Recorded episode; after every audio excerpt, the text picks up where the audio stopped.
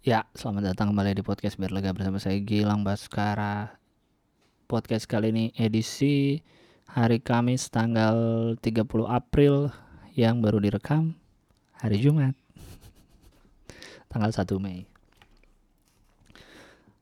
Ah, padahal kagak ada kegiatan malah makin menunda, menunda, menunda, menunda, menunda, menunda. Akhirnya jadi telat beneran deh. Ini sudah mau dua bulan ya kayaknya kita kalau Jakarta sih udah udah mau dua bulan. Apa udah dua bulan ya?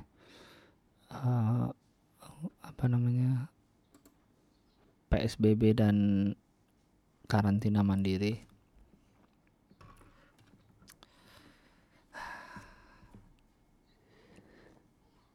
Gimana? Masih pada sehat? Apa masih pada waras? Yang yang secara fisik masih sehat apakah secara pikiran masih sehat juga.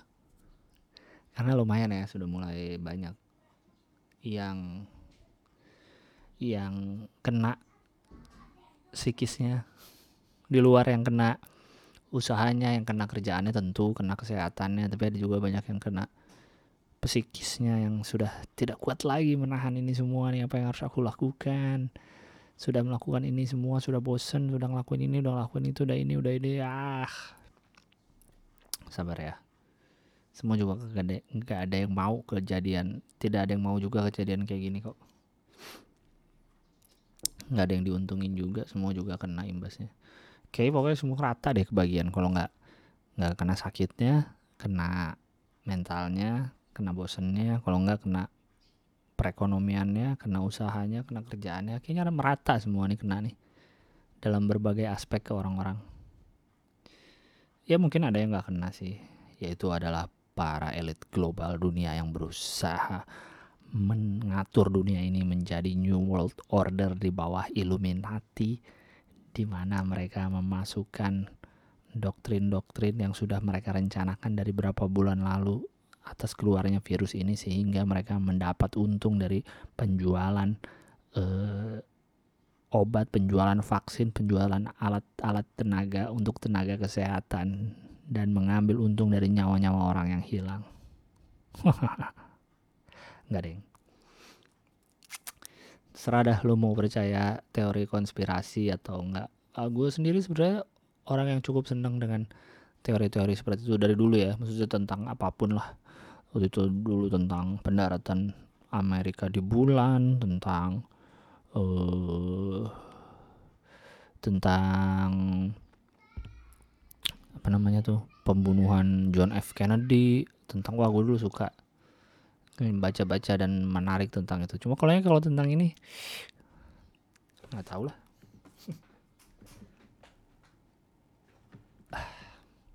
Kesian men kalau lu orangnya udah sehat walafiat terus lu ngomongin konspirasi segala macam bla bla bla bayangin kalau orang yang lu ajak ngomong tuh ada keluarganya yang kena covid gitu ada yang meninggal karena covid. Ih. Kalau orang yang udah meninggal udah kena gitu jelas udah nggak bisa mikir lagi nih konspirasi apa enggak. Orang udah ada nyawa yang hilang udah nggak peduli lagi. Jadi tolong tetap dijaga rasa kemanusiaannya di masa-masa seperti ini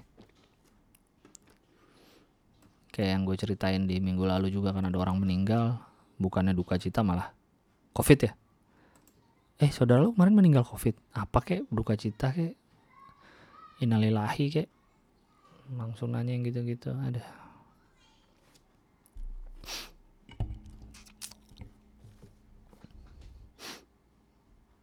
Apa ya? Gue mau bahas apa ya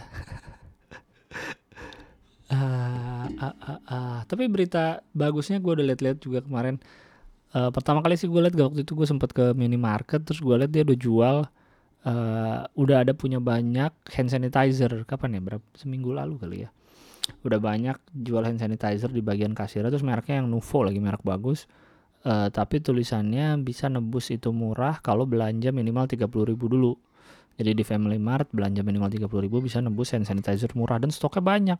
Terus gue liat wah ini kayaknya stoknya udah mulai banyak berarti. Terus baru rame di Twitter kan di di internet gitu kalau harga masker dan harga, dan hand sanitizer sudah lumayan normal udah wajar lagi ketersediaannya udah banyak terus banyak penimbun yang akhirnya rugi miliaran terus gue jadi kayak wah alhamdulillah lah paling kan udah bubble bubble harganya udah meledak nih untuk orang-orang yang ngira inilah akibat dari maruk sih menurut gue coba kalau kemarin pas awal masker masih mahal nih para penimbun dilebihin 100% aja. Kan box itu kan aslinya cuma 30 ribu 50 ribu kalau nggak salah. Sekarang kan kemarin kan sempat dijual 300 ribu 500 ribu. Dilebihin 100% aja. Jadi 100 ribu sebox lu udah untung banyak terus keluar keluarin gue yakin nih orang-orang ini maruk. Pertama dia udah untung gede kan untung gede terus tahan lagi ah tahan lagi ah naikin lagi harganya naikin lagi ah orang masih mau beli naikin lagi orang masih mau beli lama-lama udah kemahalan akhirnya coba bayangin gimana kalau udah kemahalan uh, tidak ada lagi yang mampu beli terus ngapain lo nimbun banyak barang? Udah gitu plus orang bisa bikin sendiri masker kain segala macam segala macam. Istilahnya tuh free apa sih free market ya kalau nggak salah di mana yang lu timbun tuh bisa ada substitusinya gitu kecuali lu nimbun oksigen gitu nggak bisa diganti gimana juga cara nimbun oksigen ya? Disep semua udara di dunia. Ya kayak gitu gitu. Yang lu yang lu jual tuh bisa diganti gitu. Orang bisa bikin akhirnya jadi rugi. Hanya karena M A R U K. Gue yakin di antara semua penimbun masker atau orang yang jualan masker kemarin dengan harga lebih mahal ada beberapa yang memang bisnismen sudah tahu cara-cara bisnis yang baik.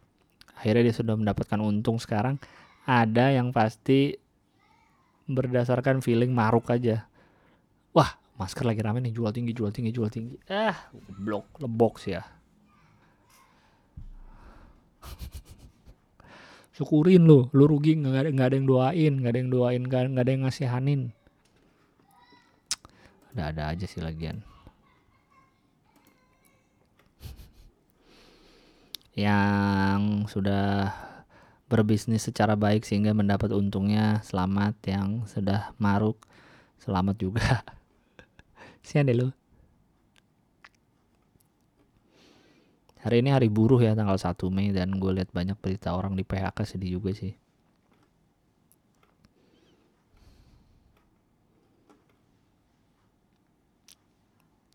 Kayak gimana ya? Ya habis semua serba salah sih pengusaha juga susah dia harus tetap bayar karyawan tetap bayar operasional bayar segala macam tapi pemasukan yang nggak ada ya gimana?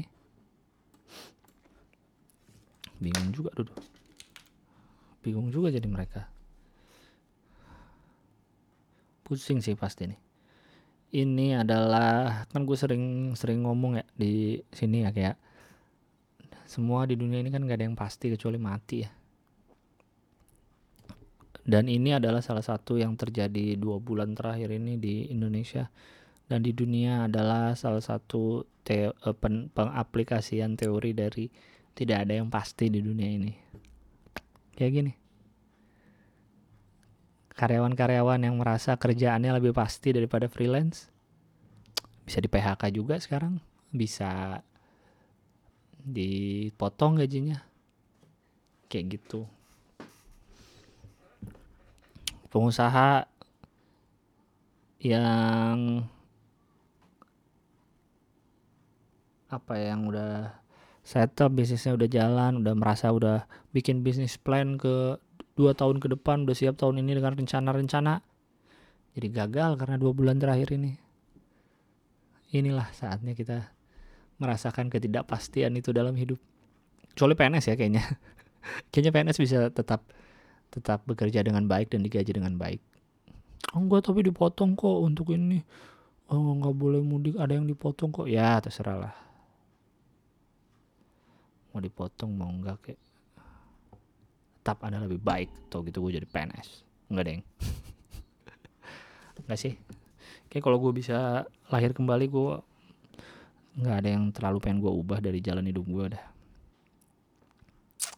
begitu jadi kayaknya sudah inilah saat-saat ketidakpastian itu kan? Lu mungkin yang udah ngambil cicilan apa? Sekarang pusing. Ah, mau gimana anjir? Ketawain aja lah. Mau gimana? Mau khawatir juga nggak akan bikin lo ada duit lagi. Tiba-tiba. Ah. inilah hidup. Seru ya nggak seru sih. Maksudnya uh, misteri banget gitu. Kayak ini baru ketidakpastiannya semua ini kan. Kayak kayak tadi gue bilang soal duit soal ekonomi soal kesehatan. Mungkin tiga bulan yang lalu lu masih merencanakan liburan ke mana-kemana ke mana ke mana ke mana ke mana. Gagal semua. Baru tiga bulan lalu mungkin ada saudara lu yang masih sehat walafiat ada temen lu yang masih sehat ada orang yang lu kenal masih sehat sekarang ternyata kena covid dan ada yang sakit ada yang meninggal mungkin.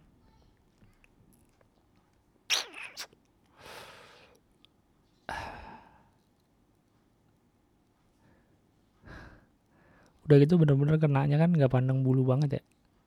Mau orang kaya bisa kena orang yang miskin bisa kena orang yang sehat banget bisa kena orang yang kayaknya udah di rumah aja nggak ke mana-mana bisa kena juga. Dokternya kena. Pejabat ada yang kena juga. Hmm. serem bro. Jadi kayaknya kita harus uh, seringan di rumah harus mulai menemukan bahwa banyak barang yang lo beli itu nggak kepake ya. Banyak barang-barang yang kayaknya udah lu kan di rumah banyak ngulik banyak beres-beres mungkin terus banyak. Ini udah menjadikan apa ya um, merasakan kalau oh emang kita nih manusia nih hoarder gitu. Apa sih namanya hoarder tuh yang suka beli beli beli nggak kepake atau yang suka buang eh nggak tidak membuang barang-barang yang sudah nggak kepake. Ya kan banyak orang yang suka kayak gitu kan ya gue salah satunya sih. Karena di rumah aja nih kan lagi lihat oh gue punya ini ya? Oh kok gue punya ini? Oh ini nggak pernah dipakai nih. Oh ini masih ada. Gue kira udah nggak ada. Oh ini ada ini. Gila ya. Segitu konsum konsumsif konsumtifnya kita. Dan kita beli untuk tapi keseringan keluar beli barang. Coba kita juga jadi tahu kalau kalau gue sih pribadi kebanyakan barang yang kita beli itu untuk keluar. Selama di rumah kan pakai baju rumah aja ya terus ya baju rumah lebih dikit daripada baju pergi. Baju pergi banyak pasti kan. Sepatu banyak nggak kepake akhirnya. Jam tangan aja sekarang gue pakai di rumah. Gue pakai jam tangan mulu sekarang di rumah biar kepake. Nah banyak barang-barang gue yang gue beli itu untuk untuk keluar gitu bukan untuk di rumah. Dan karena sekarang kelamaan di rumah dan tahu banyak barang-barang yang dipa yang dibeli untuk keluar, akhirnya jadi berusaha untuk sekarang menyaman menyamankan rumah gitu. Mulai beli kursi yang lebih enak mungkin atau beli tempat naruh laptop yang lebih enak beli bantal yang lebih enak karena sekarang banyak di rumah. Gue aja nih kepikiran kursi ternyata kursi yang biasa gue pakai di duduk nih buat kerja tuh ternyata kalau dipakai lama pegel. Atau kalau gue tipe-tipe kursi kantor yang pakai roda dan nggak ada nggak ada armrestnya gitu cuma yang senderan hitam biasa. Pegel juga lama-lama ternyata kok untuk rubah-rubah posisi duduk tuh nggak nggak asik. Gue dulu kan kalau ngeliat yang kursi-kursi gaming tau gak lo? Kursi gaming yang kayak kursi balap tuh. Kursi mobil balap kan apaan sih kursi kayak gitu? Sampai gue ke rumah temen gue dia punya kursi gaming gitu. Gue pakai emang nyaman banget sih ternyata. Bisa dimundurin banget bisa sampai lurus punggungnya. Terus ada apa sih lumbar supportnya armrestnya bisa naik turun. Enak dah pokoknya gue baru sadar emang enak ternyata duduk di kursi gitu ya. Karena kan gamers gamers gitu kan butuh duduk lama untuk uh, main game gitu. Ya tentu kursinya harus nyaman dan memang ternyata kursi gamers gitu nyaman. Gue pengen beli sih cuma nggak tahu deh lumayan mahal soalnya harganya kalau nggak salah 2-3 jutaan yang bagus. Apa tiga empat jutaan ya segituan lah. Kayak ah, dulu dah penghasilan masih belum normal. Langsung jadi nyesel tuh gitu pas penghasilan masih ada masih normal bisa beli itu dulu dah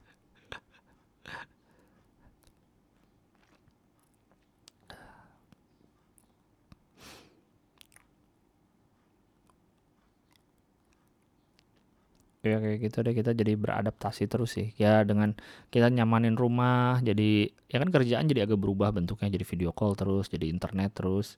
Jadi mungkin lu jadi makin menyamankan makin beradaptasi dengan mungkin lu coba provider yang lebih bagus webcam yang lebih oke. Gue aja lagi pengen mikir nih webcam biar lebih bagus gimana ya? Kayak gitu kayak udah mulai mau menyamankan the new normal ini. Walaupun gue sama sekali tidak ingin ini menjadi normal yang baru ya. Kayak walaupun ini sudah mulai menjadi merasa meras apa ya walaupun kita sudah gue udah mulai merasa sehari-hari ini udah jadi normal aja kayak gini gitu. Cuma jangan sampai ke depannya ini akan begini terus kan nggak mau juga kita. Jadi ini jadi jadi normal yang baru gitu.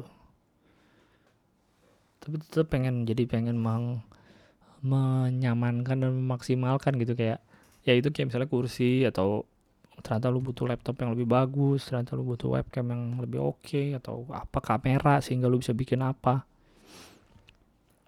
Jadi banyak hal-hal yang lu rasain kurang. Padahal sama ini kan kita punya rumah punya tempat tinggal. Ya itu kan tempat tinggal gitu tempat yang emang harusnya kita paling nyaman di situ. Tapi selama ini dipakai cuma buat tidur. Ya enggak buat tidur pergi lagi tidur pergi lagi segitu-segitu aja makanya dikit-dikit paling jadi tidak maksimal gitu. Ternyata pas kelamaan di rumah oh ternyata gue kurang ini kurang itu. Ah ada-ada aja deh hidup.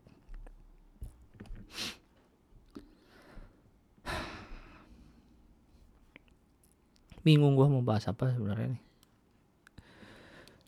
Katanya juga angka yang sembuhnya udah mulai lebih tinggi dari angka yang meninggal ya. Ya semoga bener lah datanya nggak tahu sih dari awal kita udah nggak percaya sama pemerintah kan soal jumlah yang kena. Terus sekarang dibilang pemerintah bilang harga uh, harga lagi jumlah yang sembuh lebih naik. Terus kita percaya ah tidak saya mau konsisten tidak percaya pada pemerintah. Daripada lu pas angkanya pas covid kecil bulan Maret belum ada yang kena kita kita kayak gimana sih pemerintah? Nggak mungkin. Masa kita belum ada yang kena sama sekali sih? Pas ada yang kena dikit kayaknya kita harusnya lebih banyak deh yang kena nggak mungkin nih pemerintah ngeluarin uh, jumlah segini. Masa yang kena cuma segini? Giliran dibilang yang sembuh lebih banyak. Yes aku percaya kalau yang sembuh lebih banyak. Ini semakin membuktikan kalau orang tuh hanya mau mempercayai apa yang dia inginkan di otaknya gitu. Ya nggak? Sama kayak zodiak. Orang banyak kan ngeliat zodiak kayak kalau ramalannya jelek dibilang nggak percaya. Misalnya oh, Aquarius gitu. Aquarius oh ke depannya rezeki akan surut. Ah musyrik nih. Zodiak bangsat. Saya tidak percaya dengan zodiak ini. Enggak orang gua kerja keras terus. Enggak enggak. Giliran ininya minggu depan akan ada rezeki yang datang. Wah amin. Gua harus semangat nih. Minggu depan mau ada rezeki. Ah.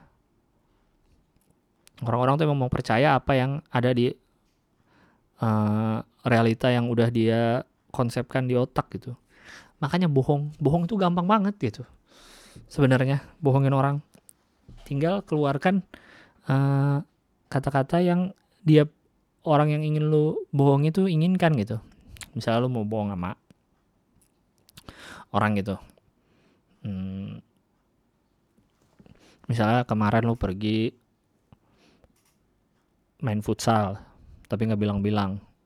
Jangan main futsal. Lah ya misalnya pergi main futsal tapi nggak bilang-bilang sama sama pacar lu gitu teman-teman lu. Terus pacar lu itu orang itu nanya kan semalam ke mana? Terus lu ingin bohong nih. Terus lu ngarang-ngarang e, semalam aku pergi ini. Ah pasti ketahuan. Keluarkan apa yang orang itu inginkan dengar gitu. Misalnya dia pengennya dengar lu tidur ya udah bilang aja semalam ke mana kamu? Tidur? Oh ya udah oke okay. beres. Gitu cara bohong. Karena orang tuh pasti udah ada di otaknya tuh saat bertanya udah ada jawaban yang diinginkan gitu sebenarnya. Ya nggak? Kita rakyat Indonesia tuh kan di otak pengennya yang sembuh banyak. Saat pemerintah ngeluarin ada statement kayak gitu kita jadi percaya. Kita inginnya banyak rezeki jodoh lancar gitu karir bagus. Saat zodiak bilang itu kita jadi percaya. Sama mungkin kayak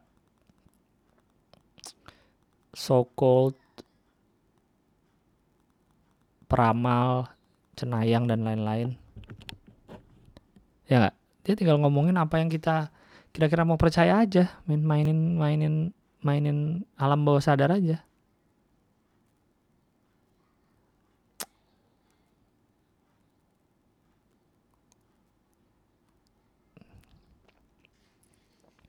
Kayak waktu gua ketemu Om Deddy waktu bikin podcast sama Om Deddy Corbuzier dia udah ngomongin dikit tuh kan. Dia kan juga main-main. Waktu dulu main jadi mentalis dia ngajarin ke gua tuh ada cold ada hot reading ada cold reading. Hot reading tuh kalau nggak salah eh apa gua kebalik ya?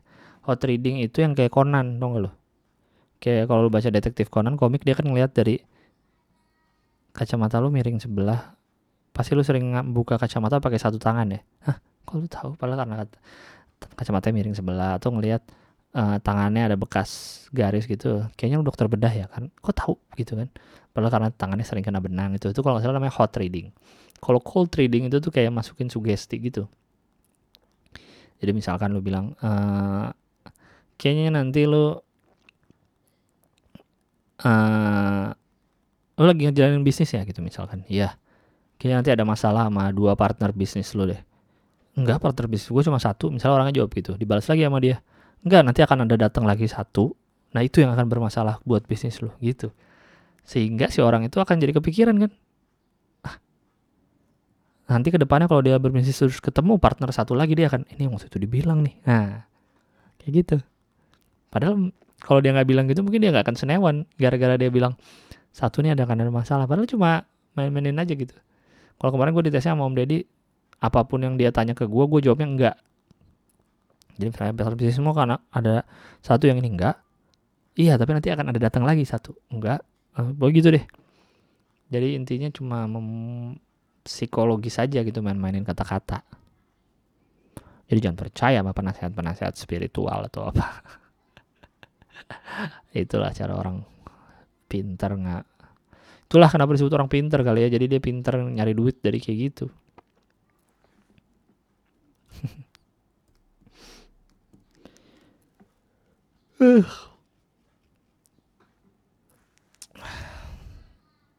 intinya emang harus beradaptasi terus sih. Kita sama-sama nggak tahu nih sampai kapan nih kayak gini. Ya pengennya cepat kelar sih.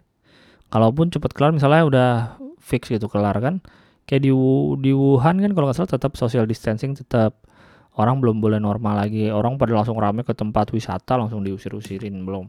Yang mentang-mentang yang sembuh eh misalnya mentang-mentang udah berapa minggu nggak ada yang positif baru lagi bukan berarti langsung bebas ketemu orang lagi deket-deket lagi ngumpul-ngumpul lagi. Takutnya malah makin parah gitu nggak bisa langsung gitu juga kan. Makanya nih kalaupun dari titik selesai sampai terus kayaknya mesti ada yang bilang kan mesti harus social distancing terus sampai akhir tahun mungkin. Uh ya udahlah bagian dari ketidakpastian. Nah. Baca email aja deh. Banyak juga emailnya nih lumayan. Oke nama eh subjeknya lega. Assalamualaikum. Waalaikumsalam. Jangan sebutin nama.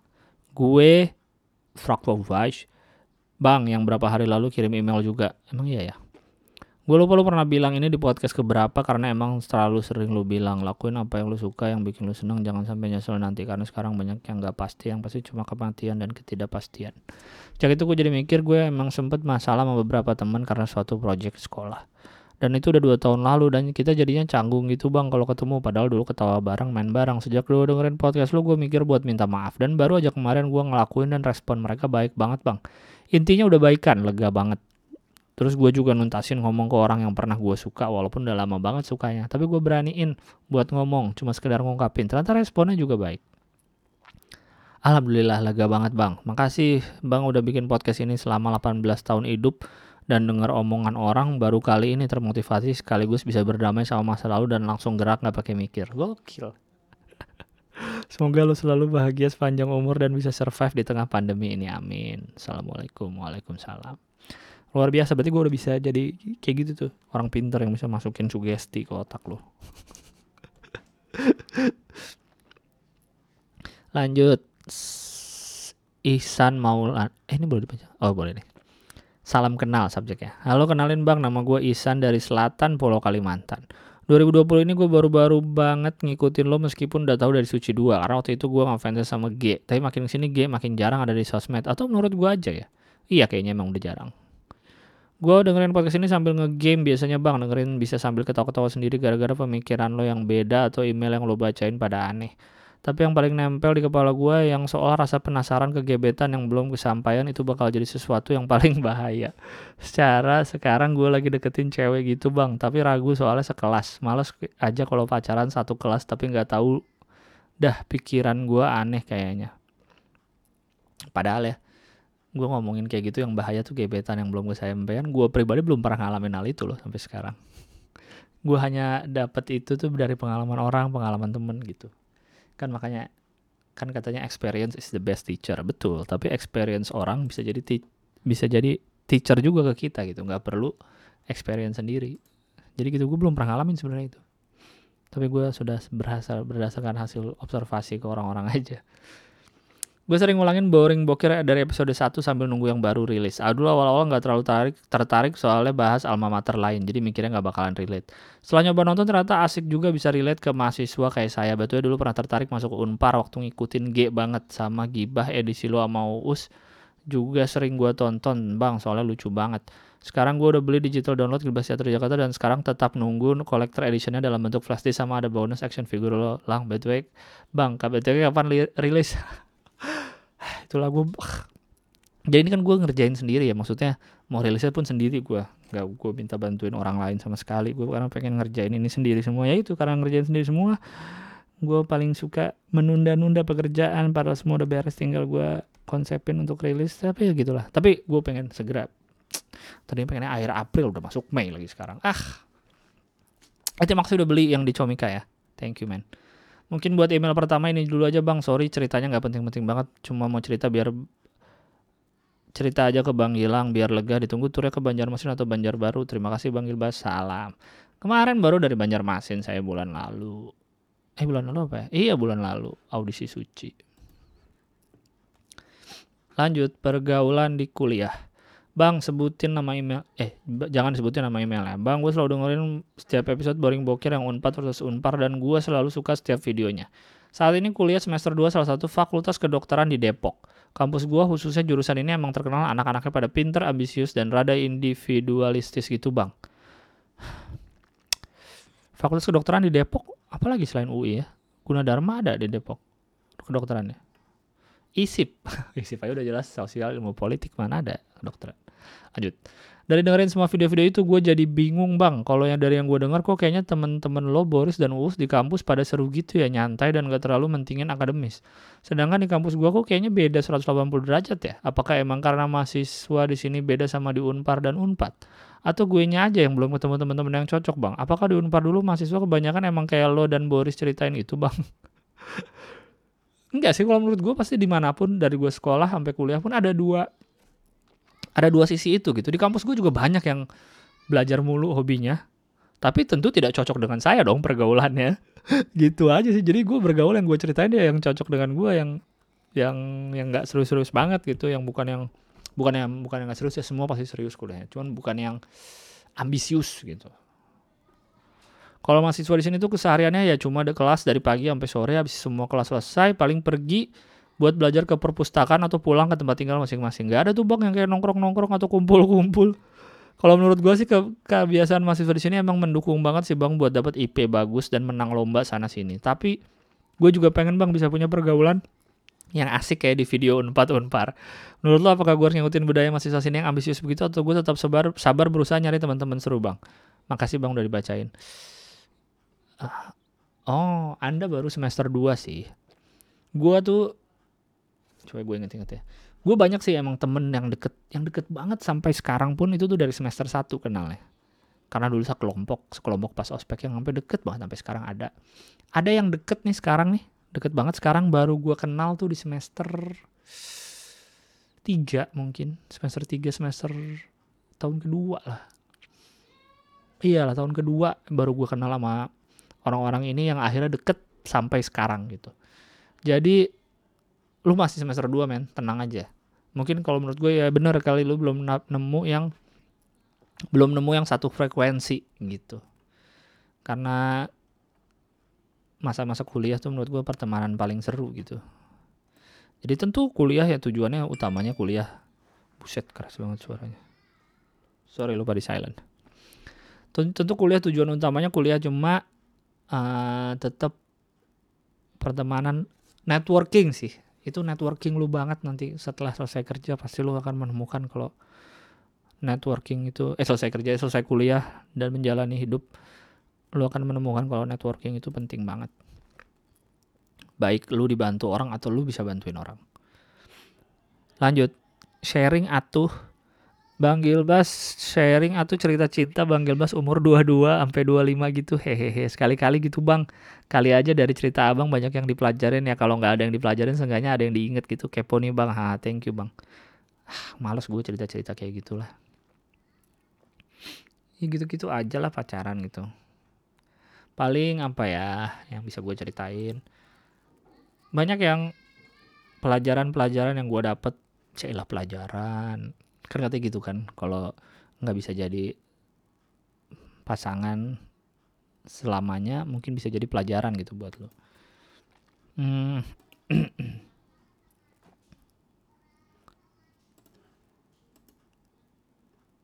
uh,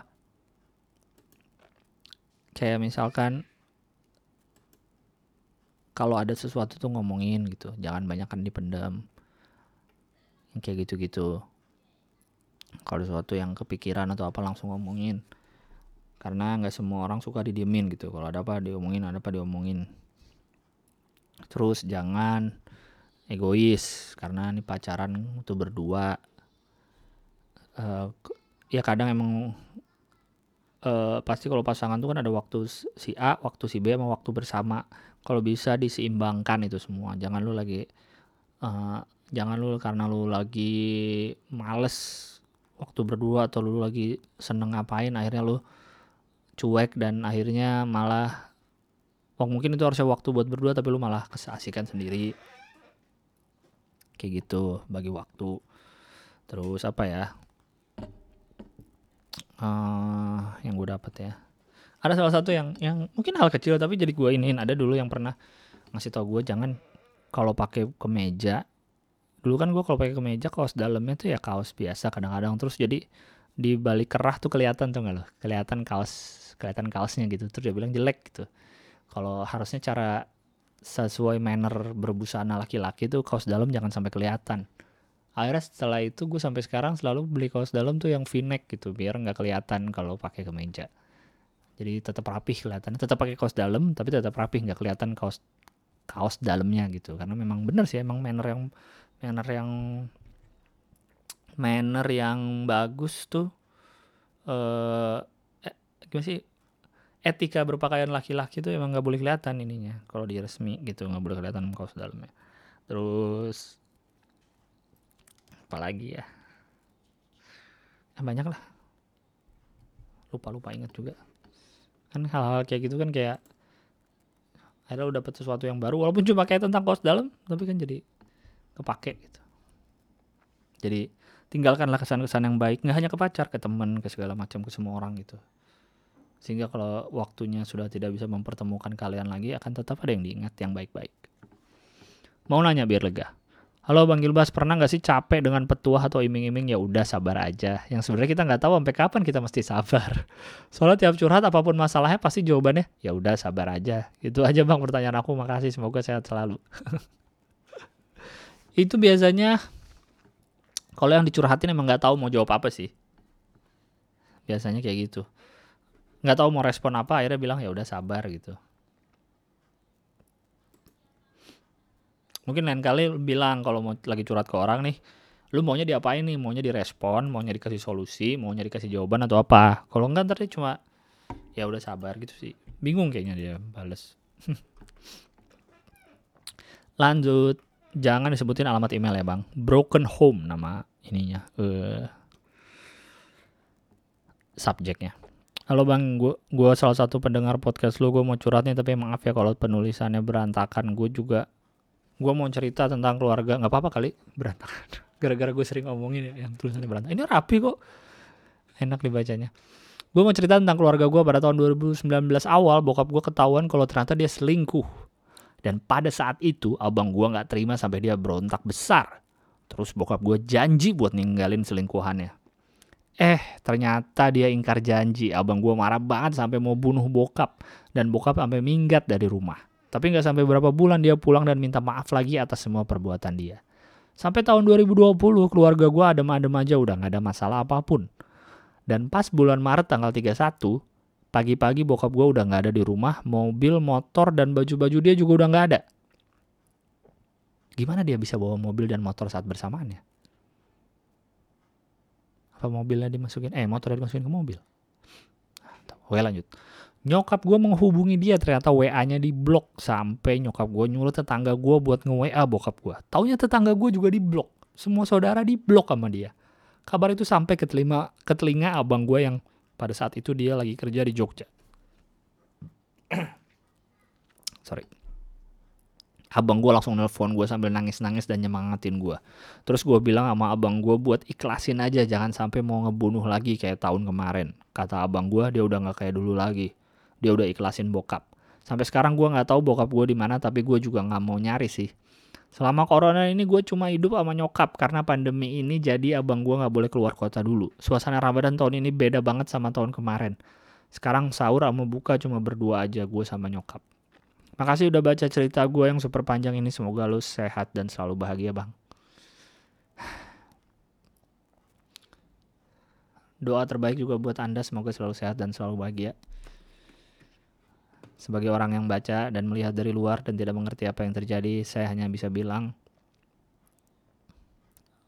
waktu itu pasti akan menyembuhkan dan menjawab. Sedari pengalaman saya, waktu itu pasti menjawab dan menyembuhkan. Jadi sekarang di di apa ya ditelan ditenangin dulu aja sampai waktu yang pas sehingga nanti semua akan terjawab ada hikmahnya dan mungkin akan lebih enakan gitu gitu sih semoga selalu bahagia terus ya di hidup ini lanjut dilema bang jangan bacain alamat email ya bang. Kalau bang Gilbas, eh bang Gilang apa kabar? Pengen curhat bang, maaf kalau panjang. Aku lagi deket sama cowok udah tiga tahun bang, tapi status tetep PDKT. Jarang ketemu juga soalnya jauh. Lama juga PDKT 3 tahun deh. Dianya di Jawa Tengah, aku di Jawa Timur. Alhasil cuma ketemu setahun dua kali. Awalnya kenal karena PKL. Satu minggu bareng terus, tuker-tukeran kontak. Chatan terus sampai sekarang bang. Curhat-curhat, nyeritain kegiatan sehari-hari. Sampai timbul rasa baper. Terus kan tahun lalu ketemuan nih. Akhirnya jalan seharian bareng. Akunya jadi tambah suka kan bang. Dia juga bilangnya sih gitu. Kita tetap chatan terus. Kalau nggak ada kabar salah satu pasti nyariin. Kayak pasangan LDR lah. Gitu terus bang, sampai sekarang. Tapi lama-lama aku juga jenuh. Dibilang kayak LDR, tapi nggak ada status apa-apa. Udah sering ngode, dianya pura-pura nggak peka. Padahal dia juga sering ngode, tapi tiba-tiba ganti topik gitu. Kan kesel. Aku nggak tahu sih harus gimana lagi. Menurut Bang Gilang aku harus gimana? Tetap diam nerima keadaan? Ngomong jujur atau gimana Bang? Uh, kalau kamu bilang terakhir ketemu kamu tambah suka dan dia juga udah bilang suka tapi tidak ada mau niat untuk mengkomitmenkan. Hmm. Kayaknya kamu harus bilang deh. Ngomong jujur. Kita deh yang gue bilang kan yang salah satu yang gue pelajari dari percintaan yang telah-telah lalu celah ya itu kalau ada apa-apa kalau ada yang ganjel di hati diomongin langsung. Jangan sampai ada apa ditumpuk, ada apa ditumpuk, ada apa ditumpuk, ada apa ditumpuk, ada apa ditumpuk. Nanti ada suatu hari ada suatu trigger yang mungkin triggernya kecil, tak. Tapi keluar semua tuh yang dari masa lalu. Wah, kamu sih gini kamu. Wah, buah, buah, buah. Malah jadi masalah kecil jadi super besar gitu. Ini ngomong sih kalau lu nggak nyaman dengan kondisi kayak gini kayak kamu maunya apa sih? Hmm, itu udah tiga tahun loh. Kamu tuh pasti pengen tetap chatan sama banyak cewek ya? Iya terus gue jadi manas-manasin gading. Ya gitulah. Udah gitu aja bang. Makasih kalau udah membaca curhatanku ya kalau dibaca sih. Semoga bang Gilang sehat selalu semoga sukses dan tetap bikin podcast meskipun telat nggak apa-apa. Makasih bang. Makasih juga. Ini aja telat nih sekarang. Semoga dibaca nggak usah sebut nama bang. Sedih banget gue harus ninggalin Bandung gara-gara si corona bangsat. Pernah gak sih ngerasa kesel banget sama corona ini? Dalam hati menggelitik pengen maki-maki nih virus tapi gimana lagi kayak orang gila kalau dilihat orang Gua kangen banget Bandung. Di Bandung gue nemu cowok yang sekarang jadi pacar. Doi salah satu alasan gue jadi cinta sama Bandung karena sebelumnya kehidupan perkuliahan gue biasa aja. Gue nemu alasan buat tetap di Bandung. Itu di dia. Sebelum ada pandemi, gue suka keliling-keliling kota Bandung sampai tengah malam bahkan pagi. Yang sebelumnya gue buta sama nama jalan di Bandung, sekarang gue jadi apal saking seringnya gue diajak main. Tiap weekend biasanya kita nongkrong, kita juga suka ke gigs bareng, mabok bareng. Dia juga jadi motivasi gue dalam belajar. Pas ada tugas pun selalu gue yang paling awal selesai ngerjain IP gue juga yang sebelumnya turun jadi naik, gue jadi lebih bahagia setelah ketemu dia. Kita yang terbiasa bareng-bareng sekarang tiba-tiba LDR gara-gara pandemi ini. Tai banget demi cunan. Hah? Demi cunan. Cunan apa sih? Shock banget karena gak kebayang sebelumnya bakal LDR selama ini. Gue cewek yang cengeng, sering banget nangis karena kangen tapi gak gue tunjukin ke dia. Gue pengen ketemu dia lagi dan teman-teman gue di Bandung. Gue juga harus nemenin dia wisuda dan sebaliknya. Gue berdoa banget agar badai ini cepat berlalu. Udah gila kali mau diem berapa lama lagi di rumah gara-gara corona. Dan gue selalu takut satu hal. Gue takut gak bisa ketemu lagi karena salah satu dari kita keburu ada yang meninggal. Bener sih, kok gue ketawa ya? Iya sih bener. Entah kenapa itu selalu kepikiran, takut gak bisa meluk dia lagi. Tapi semoga kita semua dikasih umur ya, biar bisa ketemu sama orang-orang yang kita sayang. Amin, amin, amin, amin. Amin. amin. Emang itu yang ditakutin sih, takutnya gak sempet. Tidak ada waktu lagi untuk bertemu orang-orang yang kita sayang. Siapa pun itu gitu. Emang seremnya gitu sih. Takutnya nggak bisa melakukan lagi hal-hal yang kita suka. Tidak bisa ke tempat-tempat yang kita suka lagi. Makasih sudah baca dan dengerin. Gue pengen lega aja setelah share ini. Setelah silakan ditanggapi apa pun bang. Salam cinta dari penggemar lo. Ya sama lah gue juga pengen ini semua cepat selesai. Mungkin semua juga pengen lah semua cepat selesai emang nyebelin tapi ya nyebelin tapi mau gimana gitu. Jangan bacain nama emailnya bang. Tanda serumpat.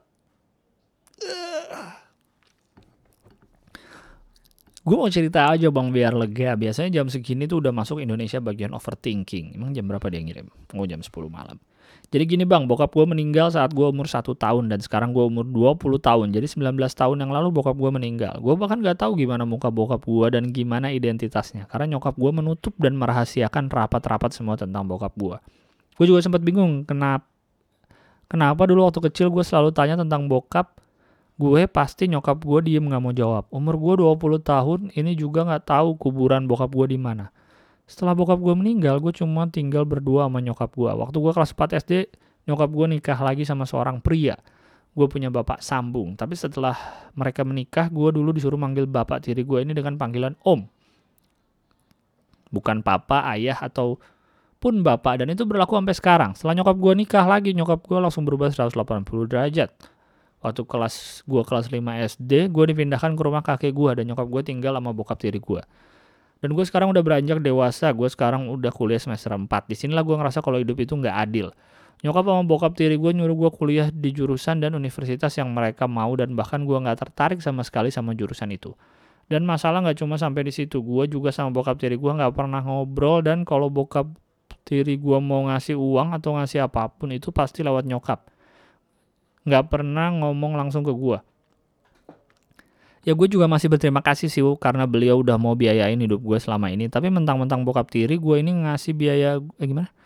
Tapi mentang-mentang bokap tiri gue tapi mentang-mentang bokap tiri gue ini ngasih biaya gue dia sewenang-wenang juga ngatur hidup gue contohnya gue harus pulang di bawah jam 10 malam gue nggak boleh gondrong padahal gue pengen banget gondrong. Setiap gue ngelakuin apa aja pokoknya salah di mata dia. Jadi sekarang gue bingung bang gue mesti ngapain lagi ngadepin semua ini? Gue udah capek makasih ya bang. Jangan lupa dibaca dengan gua tulis ini gua agak sedikit lega. Macam-macam ya permasalahan orang. Eh gue nggak tahu sih apa yang terjadi ya kenapa sampai bokap lu bokap lu yang beneran bokap yang kandung dirahasiakan tidak tahu kuburannya di mana. Terus bokap tiri lu juga begitu. Eh, gue nggak tahu sih tapi mungkin yang bisa dilakukan adalah ini kayaknya kalau gue baca mungkin kuliahnya satu kota ya dengan dengan keluarga. Jadi ini akhirnya kuliah di yang di jurusan yang gak lu pengen itu apa gimana sih? Yang bisa gue lakukan adalah eh yang bisa gue katakan adalah cepetin kelar kuliah aja dah. Biar cepet bisa keluar dari rumah itu. Ya gak? biar cepat kerja cepat udah jadi hidup sendiri. Nggak usah mikirin nggak uh, enaknya ada bokap tiri alamat email jangan dibaca ya bang oke okay. Assalamualaikum bang, gue udah dengerin biar lega dari episode 1 tapi baru kali ini ngirim email. Gue pengen cerita bang, gue pacaran udah jalan satu tahun lebih. Tapi sebelumnya kita udah deket lumayan lama. 19 tahun gue hidup baru kali ini jadian. Sebelumnya nggak pernah jadi soalnya ngerasa nggak ada yang cocok. Kalau sama yang ini gue ngerasa banget banyak kesamaan. Gue tipe cewek yang nggak rewel, nggak pernah nyuruh berkabar setiap saat. Menurut gue walaupun kita pacaran tapi hidup tetap punya masing-masing. Tapi dia orangnya kelewat easy going, bahkan dia nggak ngasih apa-apa pas gue ulang tahun. Ya gue sih nggak masalah Buktinya kita nggak ada berantem gara-gara hal itu. dia lebih suka ngajak ketemu daripada chatting dan call. Kalau dipikir-pikir juga room chat gue sama dia nggak ada isinya bang. Gue nggak punya banyak pengalaman tentang cowok. Cuma mau tanya bang, emang beneran ada cowok kayak gitu? Gue pernah mikir apa dia punya cewek baru ya. Tapi nggak pernah terbukti dan nggak pernah ada yang aneh gue percaya sama dia tapi ketakutan gue gitu kayak eh ketakutan kayak gitu masih mampir ke pikiran gue minta pendapatnya bang dari sudut pandang cowok mungkin cowok gue juga dengerin podcast ini sekarang soalnya dia ngefans sama lu bang makasih bang semoga selalu sehat dan rezeki ngalir terus amin eh uh, enggak sih. Kalau menurut gue ya dari sisi cowok uh, emang kalau ada sesuatu yang aneh di, di dengan standar kita kan lu menganggap itu aneh dengan standar lu kan dengan standar pikiran lu yang dilakukan cowok lu tuh aneh. Jadi lu merasa ini pasti ada sesuatu nih pasti dia menyembunyikan pasti ada wanita lain yang lebih seksi dan semlehoi dari aku. Karena lu menggunakan standar lu. Bagi cowok lu mungkin kelakuan dia itu biasa aja bagi dia karena emang dia orangnya begitu mungkin ya. Lu udah pacaran berapa lama nih? Satu tahun lebih. Uh, harusnya udah menemukan sih kalau mungkin emang cowok lu tuh kayak gitu orangnya. Nggak suka ngechat uh, nggak cuek nggak ngasih apa-apa gitu. Mungkin uh, susah. Kita emang nggak bisa sih ngerubah orang menurut gue susah banget ngerubah orang kecuali dari diri orang itu sendiri mau berubah mungkin bisa dari lu yang pelan-pelan melakukan hal-hal yang ingin dia lakukan kepadamu. Misalnya kamu ngasih kado kamu ngechat misalkan. Kamu yang mulai duluan ngapain sehingga dia ntar jadi kepikiran. Oh dia ngasih kado berarti aku harus ngasih lagi ah gitu. Seneng juga ya perasaan dikasih kado. Misalkan kayak gitu akhirnya ntar jadi ngasih kado. Jadi lu lakuin dulu aja yang yang lu ingin orang itu melakukan balik ke lu. Ya walaupun lu ngelakuinnya dengan ikhlas ya jangan pamrih ya karena satu yang gue dapat dari pelajaran hidup adalah lu tahu lu sayang sama orang di saat yang lu lakuin semua itu tidak terasa berkorban yang lu lakuin ikhlas apa pun baik dari materi dari segi materi, segi batin, segi fisik, apa pun gitu yang lo lakuin. Bela-belain ketemu jauh walaupun keluar kota, berjam-jam naik kereta, naik bis, ngebeliin makanan atau jajanin makanan atau beliin barang mahal dan lu ngelakuinnya ikhlas tanpa merasa itu berkorban itu adalah tandanya lu sayang. Kalau lu sampai ngomong gue udah berkorban ya buat lu, wah itu udah pakai pamrih tuh. Ih, udah enggak tuh. Sayangnya udah enggak tuh, udah pakai pamrih tuh. Jangan. Kalau lu udah merasa berkorban, berarti udah gak segitunya lagi. Tapi nggak, gue jadi ke situ ngomongnya. Tapi mungkin cowoknya emang kayak gitu, gitu. Kalau menurut gue mah, cowok ya kan kelakuan orang tuh aneh-aneh, beda-beda gitu. Tanyain aja. Udah mau setahun ini kan, udah terbuka lah ngobrol. Masa SMA. Halo bang, gue mau curhat agak panjang biar lega. Saya coba berasal dari Sidoarjo, mau cerita cinta di SMA. Jadi waktu SMA saya anak IPS, aku sekelas sama cewek. Ntar ya. Aku sekelas sama cewek sebut aja si Y. Kita sekelas naik uh, mulai kelas 2 SMA dari awal udah mulai suka, udah cantik, pinter, dia juga dapat beasiswa tanpa bayar SPP selama setahun. Aku yang awalnya Naksir tiba-tiba minder sendiri seakan fakta tadi mengharuskan saya untuk mundur. Pas kelas 3 aku udah punya pacar anak kelas lain dan tetap sekelas sama si Y ini. Sekarang kita deket karena saya ketua kelas dan dia sekretaris kelas dan mengharuskan kita lebih banyak ngobrol. Di pertengahan semester kita ada study tour ke Tulung Agung dan di perjalanan pulang dia tiba-tiba duduk sebelah aku di bis. Kita pun deep talk akhirnya kita makin deket. Sering berjalan seiring berjalan waktu kita bercanda-canda dan aku pun udah sering bercanda bercandain dia dan modus-modus dikit. Ada emoticon smile yang pipinya merah. Mulai dari pegang-pegang tangannya, cubit-cubit lengan. Dia selalu berkata, ah nggak mau ah ntar pacar lu marah. Aku di situ cuma berpikir nih anak apa punya perasaan yang sama kayak aku. Mungkin aku aja yang kegeeran, ya biasa cowok gampang GR. Tiba saatnya perpisahan SMA, kita rekreasi berangkat ke Bali. Di perjalanan menuju Bali, aku yang dari rumah kurang tidur, niatnya mau tidur di bis. Pas OTW Bali udah siap-siap duduk di belakang sendiri, eh tiba-tiba dia nyamperin aku dan bilang, geseran dong. Aku yang saat itu ngantuk parah langsung melek dan gak jadi tidur. Di perjalanan kita ngobrol banyak tentang gimana selanjutnya dan lain-lain. Akhirnya di tengah jalan dia tertidur dan seperti biasa nih cowok yang suka kalau duduk sebelah nama cewek di bis, dia tidur di pundak aku bang. Satu badannya semua di pundak aku, nggak deh. Aku yang saat itu pengen tidur, eh nggak jadi tidur lagi dong, sayang banget kapan lagi dia tidur di pundak, padahal saat itu saya punya cewek.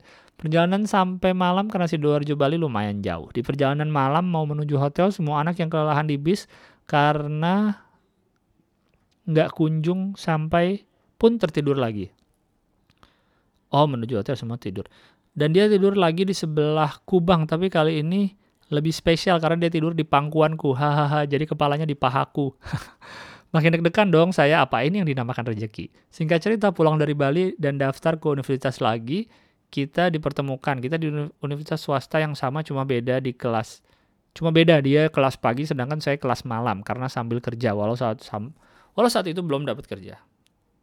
Wah cerita di Balinya tidak ada nih. Hmm, apa yang terjadi di Bali ya?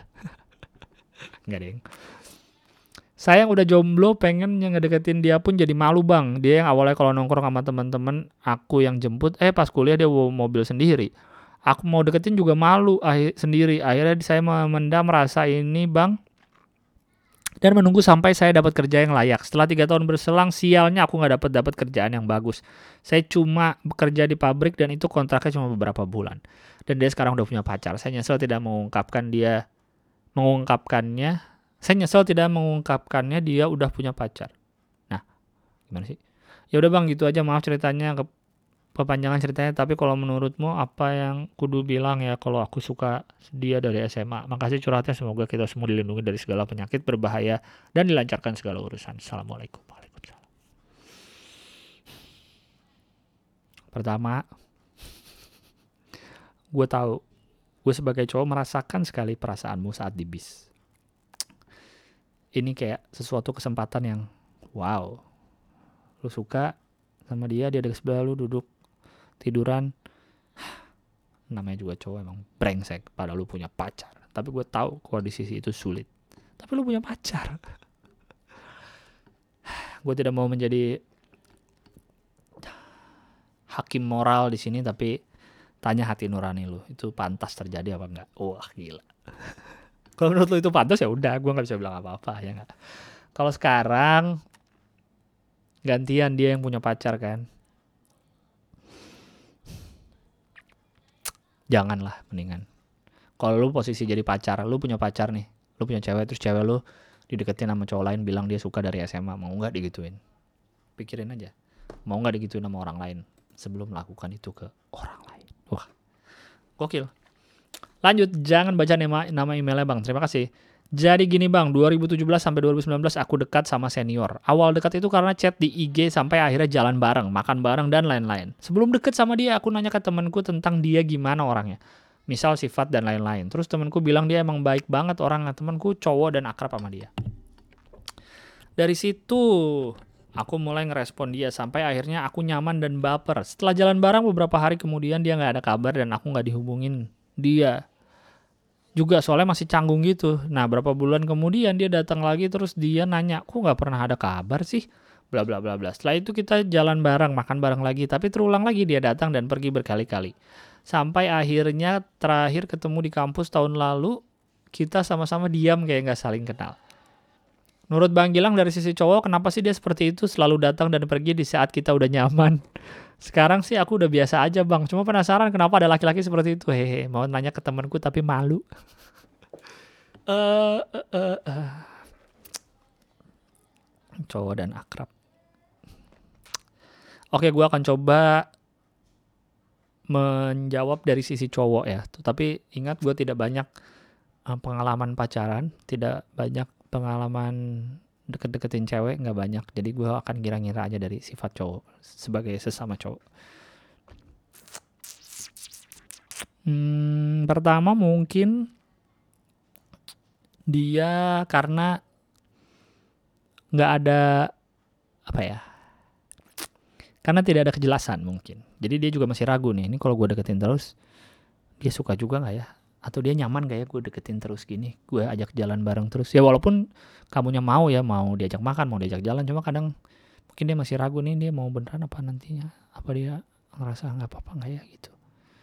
Gitu. Mungkin jadi dia merasa bingung. Jadi dia tinggalin dulu kayak gitu. Kayak mungkin dia masih ngerasa takut bener gak sih nih gitu yang gue rasakan apa dia merasakan hal yang sama juga kayak gitu kedua mungkin ada banyak yang dia deketin.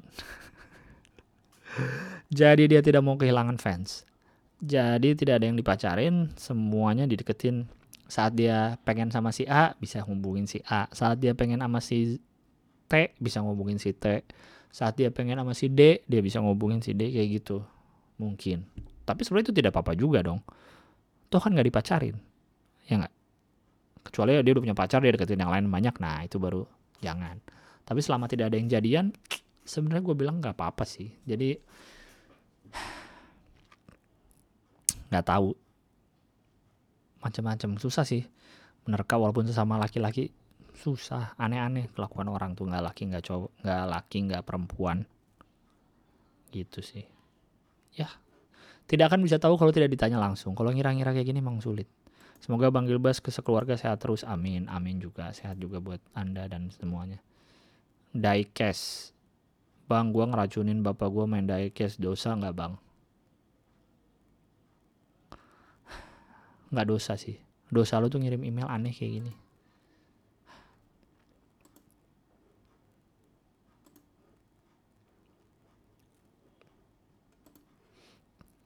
Lanjut, si tampan. Halo Bang Gilang. Selamat pagi, siang, sore, malam. Di email ini aku mau cerita dan mau minta pendapat abang dari sudut pandang cowok. Maaf kalau emailnya kepanjangan. Wah dari tadi sudut pandang cowok terus nih. Di tahun 2019 aku ngelaksanain skripsi di suatu desa di luar kota, pelosok, selama beberapa hari. Selama penelitian di sana aku kenal sama seorang cowok, sebut aja namanya Tampan. Celah. Dia kerja di balai tempat aku penelitian BTW. Selama penelitian di sana hampir setiap hari aku minjem motor si Tampan buat keliling desa nyari responden. kita nggak sering ngobrol. Kita ngobrol cuma pas aku minjem motor dia doang. He. Menurutku dia orangnya agak pemalu dan pendiam gitu. Aku jadi nggak terlalu berani buat mulai pembicaraan. Di hari-hari terakhir aku di sana kita sempat main ludo dan bercanda dikit-dikit. Pas penelitianku selesai aku balik ke kotaku. Dia inget pernah minta si tampan buat jadi respon aku inget pernah minta si tampan buat jadi responden. Aku cek lah di berkasku. Ada nama lengkapnya dia. Iseng-iseng aku cari di IG ternyata ada di ID-nya nggak ada foto cewek. Aman lah berarti dia nggak punya pacar pikir pikirku aku follow dia kemudian aku, dia kemudian di di nge DM eh gimana? Oh dia. Kemudian dia nge DM mastiin kalau aku orang yang penelitian di tempat dia kemarin. Soalnya di IG ku nggak ada fotoku. Karena berasa nyambung banget akhirnya kita tuker-tukeran nomor WA kita komunikasi hampir setiap hari dari bulan Januari sampai Mei. Kadang-kadang dia video call tapi nggak aku angkat. Soalnya aku malu dan emang nggak biasa video call. Saat aku mulai berasa nyaman dan sayang sayang sama dia, eh dia baru bilang dong kalau ternyata dia punya cewek. Nyesek bang aku dengernya mereka udah pacaran 6 tahun. Wow. Dia udah pengen serius sama ceweknya tapi ceweknya belum mau gitu katanya. Hancurlah hatiku bang, nang aku nangis. Dari bulan Juni sampai Agustus, tahun berapa sih? Oh 2019. Dari bulan Juni sampai Agustus aku berusaha buat nggak kontekan lagi sama dia. Ya ngapain gitu kan dia udah punya pacar juga tapi nggak bisa dia suka chat duluan dan tetap balas walaupun beberapa jam. Di akhir tahun akhirnya aku bilang kalau aku suka sama dia dan minta dia jangan ngubungin aku lagi. Soalnya itu bikin hatiku sakit. Tetap aja dia masih suka chat aku. Di awal tahun 2020 dia bilang dia bakal nikah di bulan Maret. Aku doain semoga lancar gitu-gitu. Setelah itu kita bener-bener nggak kontekan selama beberapa bulan. Sampai akhirnya dia ngechat lagi tadi siang. Apa kabar Inces? Titik dua huruf D besar katanya. BTW Inces sama panggilan dia buat aku. Wah, wah, wah. Ih, gemes. Pacar orang punya panggilan sayang ke lu. Ya maksudku, woi lu ngapain ngechat gue lagi bangsat, lu tahu nggak gue suka sama lu dan sekarang lu punya istri yang lagi hamil, lu mau apa, ngapain ngechat gue gitu. Apakah dia segabut itu? Hmm, entahlah. Aku salah nggak bang kalau nggak balas chat dia? Sifatku kayak bocah nggak sih? Baiknya aku gimana ya nanggepin dia?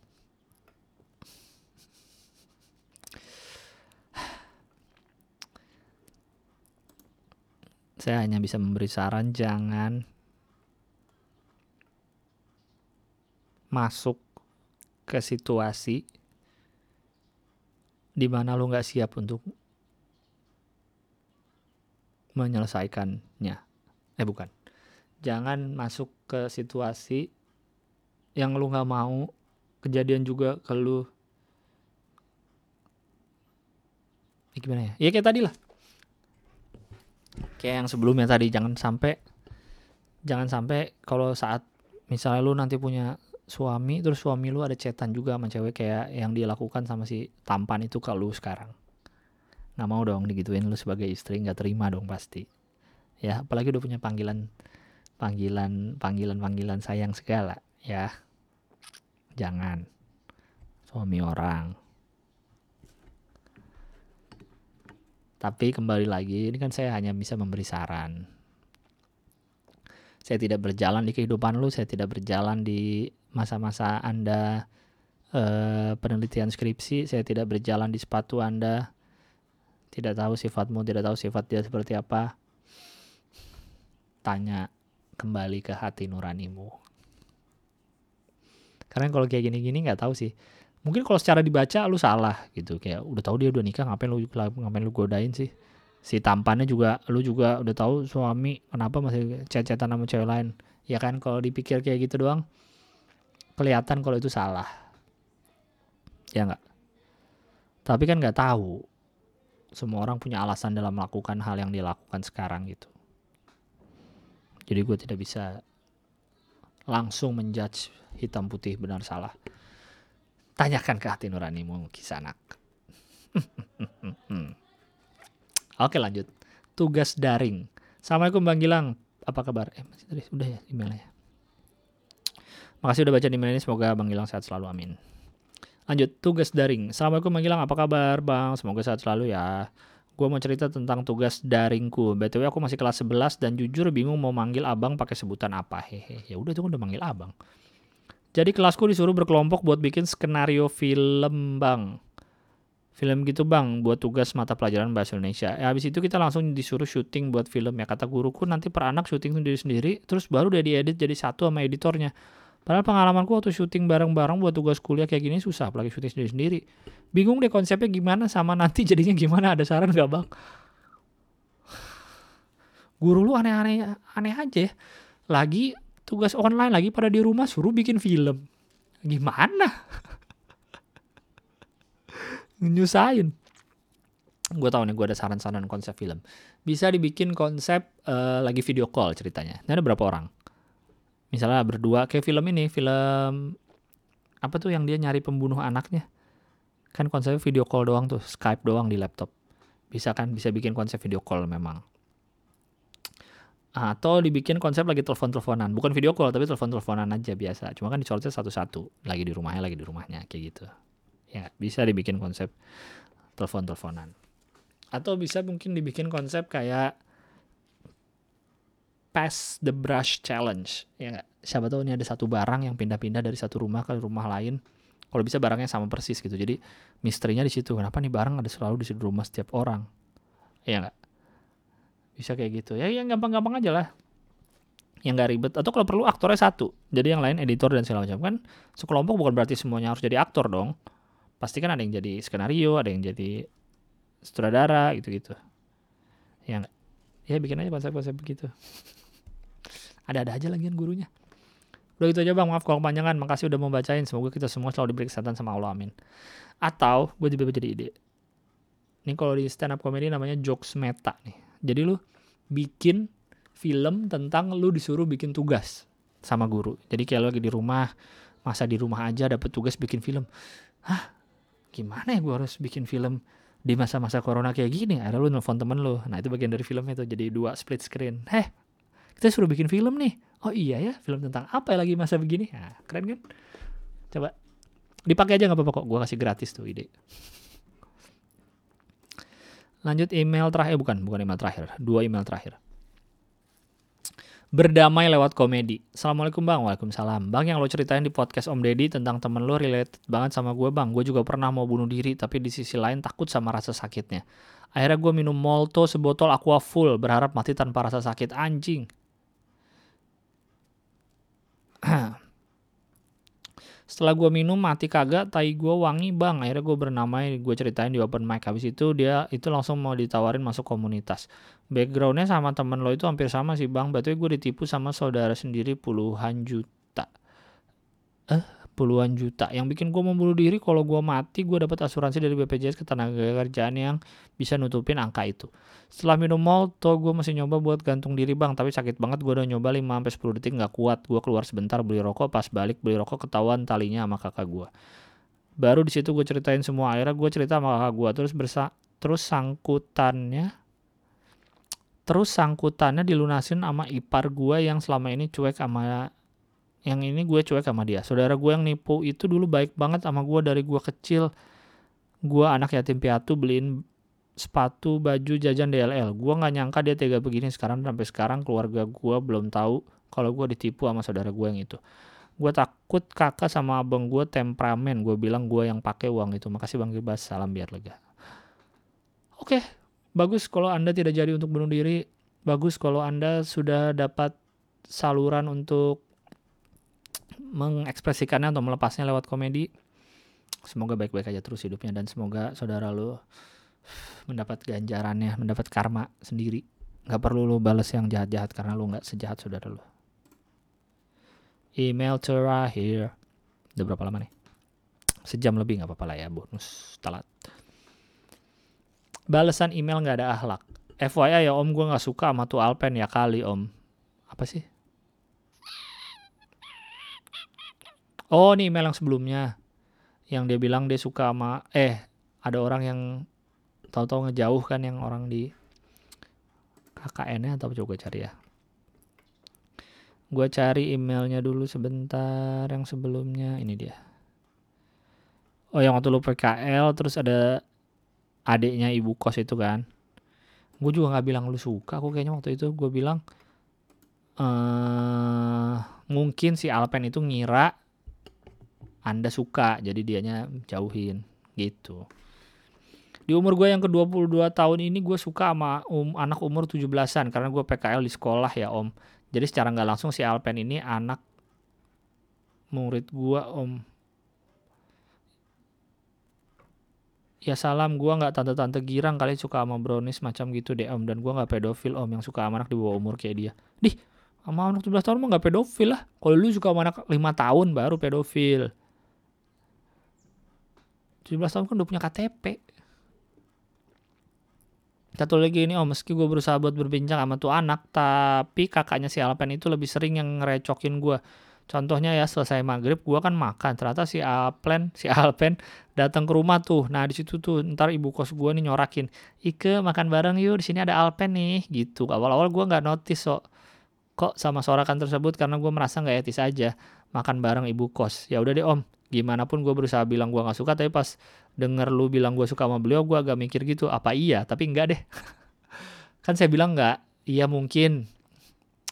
Gue lupa gue bilang apa ya pokoknya intinya kan mungkin dia merasa lu suka sama dia jadi dia males gitu. Kalau lu ternyata suka beneran ya nggak apa-apa. Kalau ternyata lu nggak suka juga nggak apa-apa lah santai aja. Thanks ya Om udah baca dan balas email gue. Gue selalu doain lu sehat dan sukses. Amin. Seluruh masyarakat Indonesia seluruh masyarakat Indonesia selalu dilindungi oleh Tuhan yang Maha Esa sehingga bisa menjalankan ibadah puasa dengan lancar. Amin. Untuk semua pendengar setiap podcast biar lega, namaste. See you Om, yes, terima kasih banyak. Oke, sudah semua emailnya. Ngasih judul apa ya episode ini ya? Bingung. Tadi gue bahas apaan aja ya?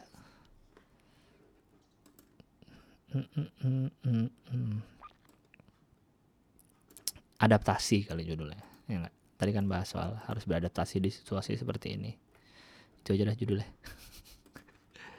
Dah, mau segera diupload. Oke, okay, terima kasih banyak sudah mendengarkan. Sampai jumpa di episode berikutnya. Sehat-sehat selalu.